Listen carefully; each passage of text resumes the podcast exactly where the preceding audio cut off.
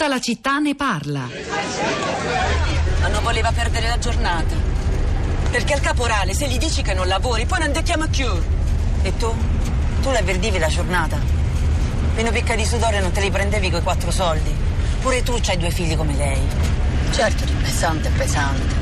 5 euro di pullman ad andare, a venire, più la giornata. Ma almeno così ci pagavamo i contributi. E quando mai ne abbiamo avuto i contributi noi? Sei, quello sembra un caporale. Anzi, anche se ormai c'è l'agenzia interinale e sembra tutto pulito, è sempre lo stesso di prima che ci chiama.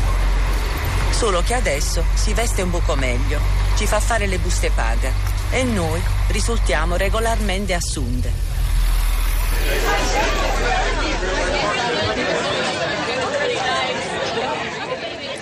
Era La giornata, un cortometraggio che racconta la storia di Paola Clemente, la bracciante pugliese acinellatrice che è morta di, di fatica, di lavoro nell'estate del 2015. Ricordo che avevamo dedicato una puntata importante a Paola Clemente, il cortometraggio è prodotto dalla CGL Puglia. Eh, Clemente prendeva l'autobus alle 3 ai campi ad Andria, da San Giorgio Ionico, arrivava intorno alle 5 e mezza, a casa non tornava prima delle 3 del pomeriggio, anche alle 6 guadagnava 27 euro al giorno.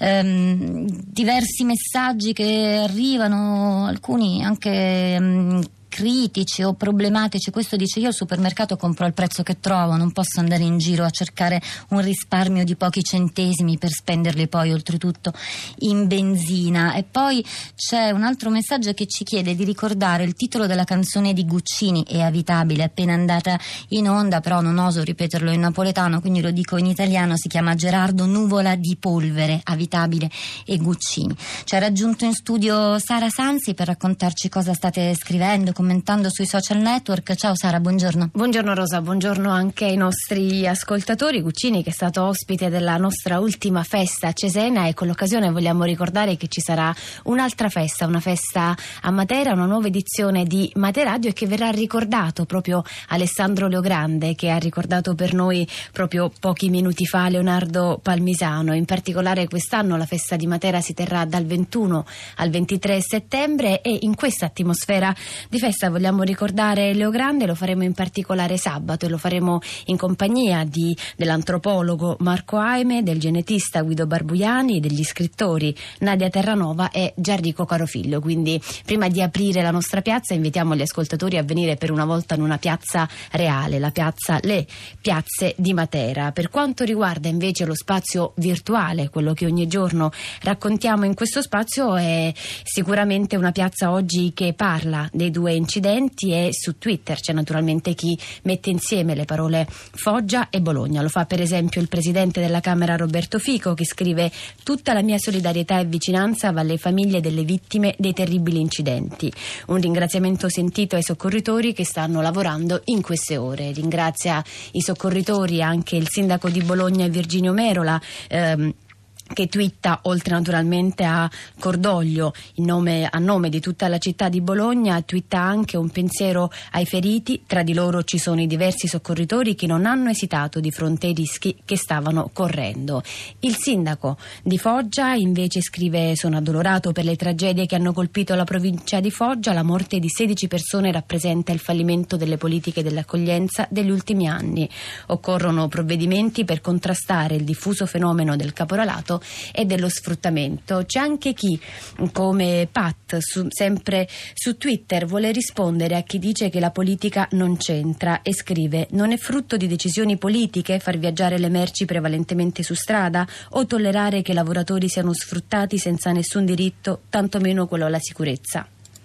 Allora, altri messaggi che arrivano, che pubblichiamo sul sito, fanno eco anche a quello che ci stai raccontando tu, Sara. C'è Esther che dice: Mi ricordo molto bene come almeno 30 anni fa si discuteva pro e contro il trasporto su gomma. Il trasporto su ferro veniva fortemente contrastato per favorire le grandi aziende automobilistiche, in forte espansione all'epoca nel ramo dei tir. Niente è cambiato. E poi c'è um, un altro messaggio: dice: Le certificazioni sono pezzi di carta e come tali si comprano, servono solo a scaricare scaricarsi la coscienza da ciò che si sa essere falso, però da qualche parte bisogna pure iniziare. Sentiamo cosa hanno da dire gli ascoltatori che sono collegati con noi. La prima è Lucia, buongiorno.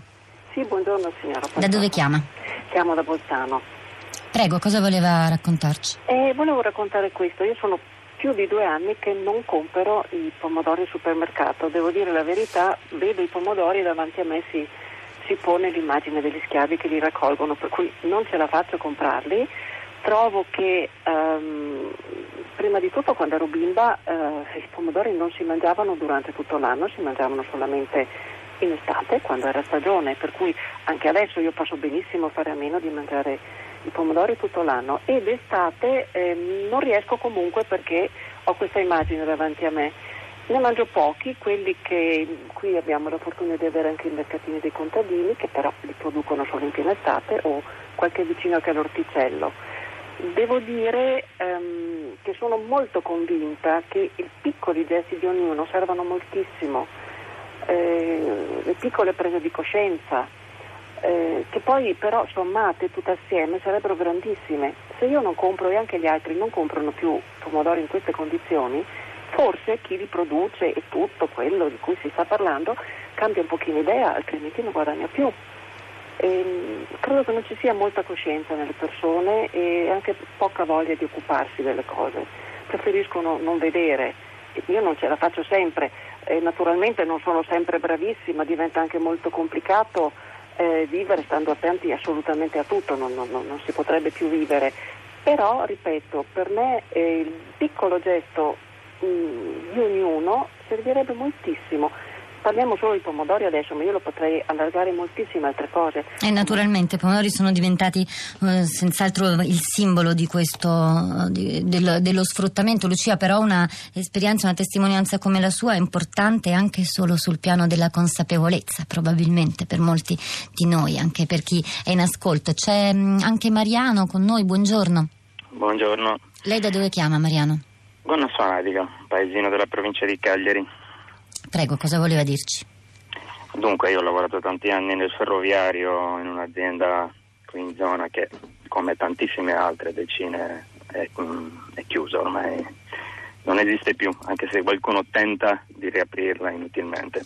Ma ecco, intanto un inciso, anche questa azienda è stata chiusa con un, un meccanismo simile a quello dei pomodori, se vogliamo, cioè le gare erano al super, super ribasso e dopo la gara tra l'altro le ferrovie chiedevano un ulteriore sconto. Eh, a parte questo diciamo che eh, il trasporto sul ferroviario è un peccato che muoia perché le differenze dei costi tra gomma e, e ferro sono enormi.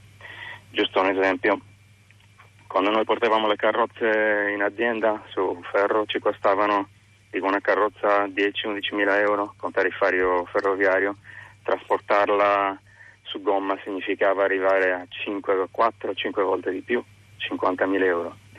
Solo che poi eh, il ferroviario in Sardegna è stato completamente chiuso, anche se poi hanno continuato a costruire le stazioni con le postazioni merci.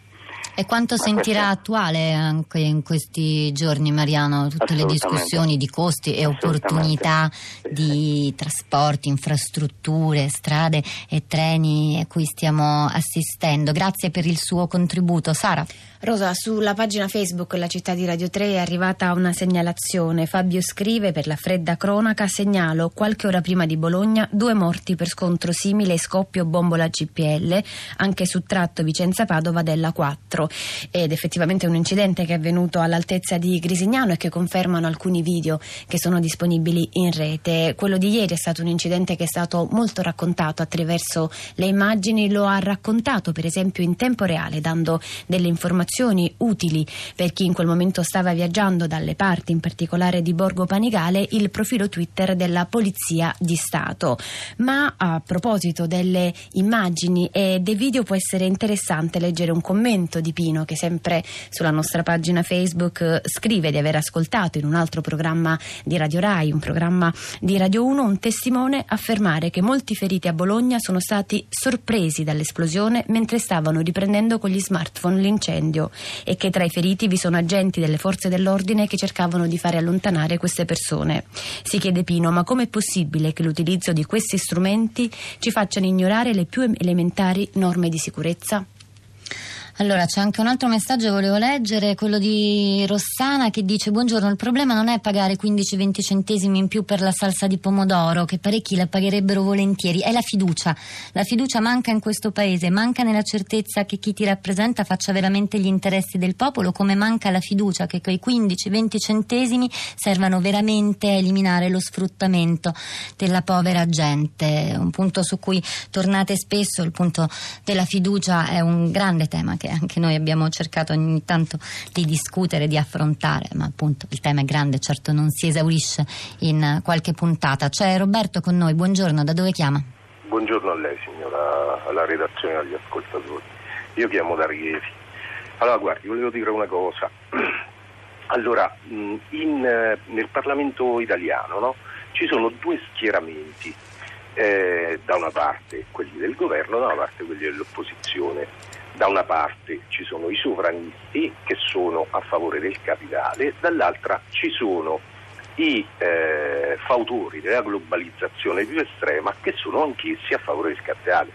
Quindi c'è una supremazia e una, eh, una vittoria clamorosa del capitalismo internazionale io sento molto invece la mancanza di quello che è l'unico internazionalismo valido, cioè quello dei lavoratori e quello degli sfruttati. E, ehm, purtroppo siamo pochi a rifarci ancora ai valori del socialismo.